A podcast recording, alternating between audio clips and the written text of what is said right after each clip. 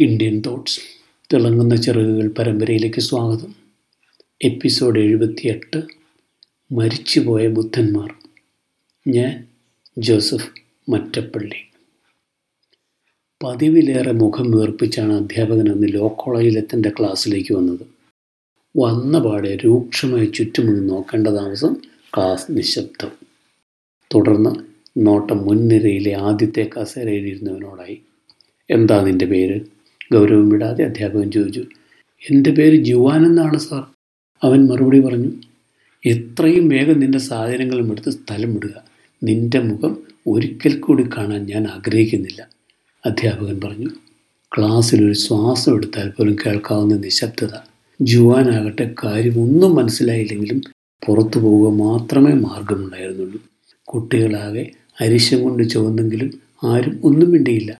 അന്ന് അദ്ദേഹം പൗരന്മാരുടെ അന്തസ്സിനെ പറ്റിയായിരുന്നു ക്ലാസ് എടുത്തത്. നമുക്ക് ക്ലാസ് തുടങ്ങാം. ഇത് സംബന്ധമായ നിയമങ്ങൾ കൊണ്ട് എന്താണ് ഉദ്ദേശിക്കുന്നത്? പലരും പ്രതികരിച്ചു. നീതി എല്ലാവർക്കും ലഭ്യമാവണം. അധ്യാപകനും പറഞ്ഞു. അവസാന അധ്യാപകൻ ചോദിച്ചു. ഞാൻ ജുവാനോട് കാട്ടിയത് അനീതിയാണെന്ന് നിങ്ങൾ കരുതുന്നുവോ? ഉവ്വ ഉവ്വ ഉവ്വ ഉവ്വ. ഒറ്റ സ്വരത്തിൽ മറുപടി വന്നു. അധ്യാപകൻ ചോദിച്ചു. പിന്നെന്തുകൊണ്ട് നിങ്ങൾ അപ്പോൾ പ്രതികരിച്ചില്ല? നമുക്ക് പരിശീലിക്കാനുള്ള ഇച്ഛാശക്തി ഇല്ലെങ്കിൽ നിയമങ്ങൾ കൊണ്ട് എന്ത് പ്രയോജനം? ഒന്ന് നിർത്തിയിട്ട് അദ്ദേഹം തുടർന്നു. ഉടൻ പോയി ജുവാനെ വിളിച്ചുകൊണ്ട് വരിക. നിയമം പരിശീലിക്കാനുള്ള ധൈര്യം ഇല്ലാതെ പോയാൽ നിയമങ്ങൾക്ക് പ്രസക്തി ഇല്ല എന്ന് ബോധ്യപ്പെടുത്താനായിരുന്നു അധ്യാപകൻ ജുവാനെ പുറത്താക്കിയത്. ഇന്ന് ലോകം അനുഭവിക്കുന്ന സംഘർഷത്തിന്റെ അടിസ്ഥാന കാരണം ഇതല്ലേ. ഒരു അതിശൈത്യകാലം ഒരു സഞ്ചാരി സന്യാസി ബുദ്ധാശ്രമത്തിൽ വരുന്നു. അവിടുത്തെ പുരോഹിതൻ വൈമനസ്യത്തോടെ ഗേറ്റ് തുറന്നു. തുടർന്ന് സന്യാസിയോട് പറഞ്ഞു ഇതൊരു വഴിയമ്പലമല്ല ബുദ്ധക്ഷേത്രമാണ്. ഒരൊറ്റ രാത്രി ഇതങ്ങനെ അനുവദിക്കുന്നു. സന്യാസി അത് സംഭവിച്ച ആ ക്ഷേത്രത്തിന്റെ ഒരു കോണിൽ തണുത്തു വിറച്ചിരുന്നു. കുറേ രാത്രിയായപ്പോൾ ക്ഷേത്രത്തിൽ നിന്നും എന്തൊക്കെയോ ശബ്ദം കേട്ട് പുരോഹിതൻ ഓടി വന്നു. വിചിത്രമായ ഒരു കാഴ്ചയാണ് അദ്ദേഹം കണ്ടത്. അവിടെ തീയരിയുന്നു.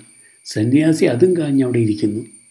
പുരോഹിതനെ അരിശം പിടിപ്പിച്ചത് ക്ഷേത്രത്തിലെ തടിയിൽ കൊത്തിയെടുത്ത പ്രധാന ബുദ്ധവിഗ്രഹം കാണാനില്ലായിരുന്നു എന്നതാണ്. നിങ്ങൾക്കെന്താ ഭ്രാന്ത് പിടിച്ചോ?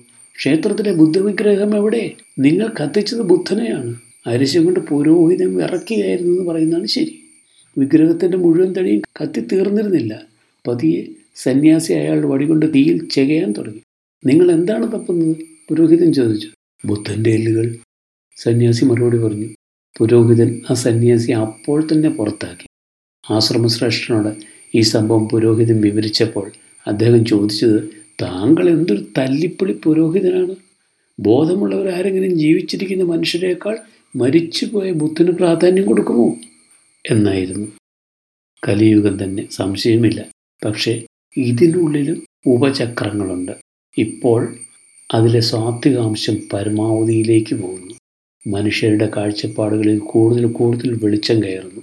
വിശ്വാസികളുടെ യുക്തിപരമായ ചോദ്യങ്ങൾക്ക് തക്കതായ ഉത്തരം പറയാൻ ഒരു മതത്തിനും ആവുന്നില്ല. രാഷ്ട്രങ്ങളാവട്ടെ സ്വന്തം നിയമങ്ങൾ പരിശീലിക്കാനുള്ള ഇച്ഛാശക്തി പൗരന്മാർക്ക് നൽകുന്നുമില്ല. വെറുതെയല്ല ഇന്ത്യ മുഴുവൻ പരതിയാലും ഒരു ഇന്ത്യക്കാരനെ കിട്ടാനിടയില്ലെന്ന് പറയപ്പെടുന്നു. ജാതി ഇല്ലെന്ന് പറയുന്ന മതത്തിലുള്ളത് ജാതി മാത്രമായിരിക്കാം. ഓരോ ശ്വാസത്തിനും നവ്യമായ സ്നേഹത്തിന്റെ മണമുണ്ടായിരിക്കണമെന്ന് നിർബന്ധിക്കുന്നതല്ലാതെ ആ സാധനം എങ്ങനെയിരിക്കുമെന്നറിയുന്നവർ ചുരുങ്ങും. എല്ലാ മതങ്ങളിലെയും സ്ഥിതി ഇതാണ്. നന്ദി. വീണ്ടും കാണാം.